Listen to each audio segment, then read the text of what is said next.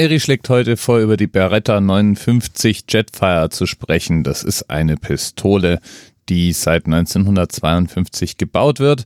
Und es könnte jetzt ein super Anker sein, um über James Bond Filme zu sprechen, denn diese Waffe kommt in The Man with the Golden Gun vor und wird da auf James Bond gerichtet. Ich habe allerdings bei Beretta an eine ganz andere Figur gedacht. Der Angriff kam völlig überraschend.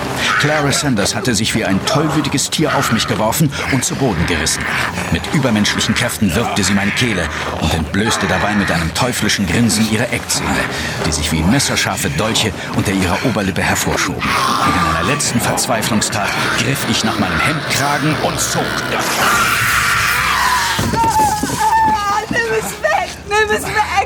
Mit blanker Todesangst im Gesicht schreckte die Vampirin zurück, als das zerrissene Hemd den Blick auf mein Kreuz freigab. Als wäre sie geblendet worden, riss sie ihre Hände vor das Gesicht und kauerte, den Kopf von mir abgewendet, in der Ecke des Schlafzimmers. Ich konnte wieder atmen und so gierig Luft in meine Lungen. Oh, verdammte Scheiße.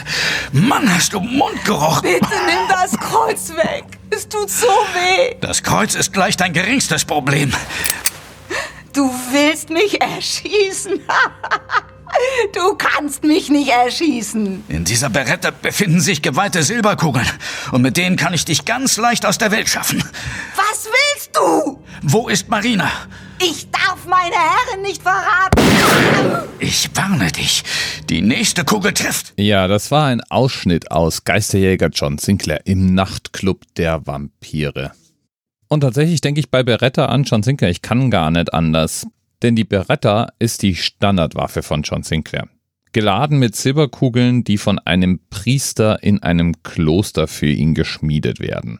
Ach, du hast gar keine Ahnung, wer John Sinclair ist? Interessant, weil wenn das nämlich wirklich so ist, dann gehörst du zu einer Minderheit. Über 60 Prozent der Deutschen wissen nämlich genau, von wem die Rede ist. Geisterjäger John Sinclair ist eine berühmte Heftromanserie, die bis heute fortbesteht und bis vor ein paar Jahren ausschließlich von einem einzigen Mann geschrieben wurde, nämlich dem Autor Helmut Rellergert, der allerdings unter dem Synonym Jason Dark veröffentlichte. Ja, und in John Sinclair geht es um Dämonen, Geister, Monster, das Übernatürliche. Und John Sinclair hat einige Standardwaffen. Und leider, weil natürlich Romane, die in drei bis vier Tagen geschrieben werden, meistens nicht unbedingt gerade hohe Literatur sind und Sätze in solchen Romanen auch nicht lange auf kunstvolle Wortwahl hin überprüft werden, gab es in John Sinclair auch eine ganze Reihe von Lieblingsphrasen. Ich war mal Fan, ich hab's mal gelesen, genau bis zu dem Moment, wo es mir dann auf den Zeiger ging, dass John Sinclair immer die Glut seiner Zigarette mit der hohlen Hand verbarg. Oder John Sinclair, nachdem ein Dämon sich über die Waffe in seiner Hand scheckig lacht, eben Folgendes sagt. In dieser Beretta befinden sich geweihte Silberkugeln. Und mit denen kann ich dich ganz leicht aus der Welt schaffen. Trotzdem macht John Sinclair Spaß und ich hatte schon wieder vergessen, wie viel Spaß John Sinclair macht, denn ich habe ja für die Vorbereitung auf diese Episode auf YouTube John Sinclair recherchiert und dann Hörspiele gefunden. Die, die sind wirklich ziemlich cool anzuhören. Ich hatte mal eine ganze Sammlung mit über 2000 Heften und über 100 Hörspielen und so rund 50 Hörbüchern kann man sich lang, lang gruseln lassen. Wobei so richtig gruselig finde ich es zugegebenermaßen nicht. Das pure Konzept, John Sinclair, der Geisterjäger, kämpft gegen die Monster und gewinnt natürlich immer am Ende, ist ein Garant dafür, dass man das ganz entspannt weghören oder weglesen kann. Übrigens fand ich auch ganz interessant, warum Helmut Rellergert von Anfang an unter Synonym geschrieben hat. Das hat er nämlich mal in einem Interview beantwortet, das ich gefunden habe. Das heißt, Sie genießen durchaus diese äh, Anonymität, dass Sie eben nicht jetzt überall sofort erkannt werden. Ja, und zwar muss ich ein bisschen zurückgreifen. Ich habe zwei Kinder. Und äh, als die aufwuchsen, schrieb ich ja schon John Sinclair und ich wollte, dass die das nicht wissen. Ich habe dann ein Büro im Verlag gehabt und ich habe dann morgens gesagt, der Papa geht in den Verlag. Was der da macht, wussten die nicht.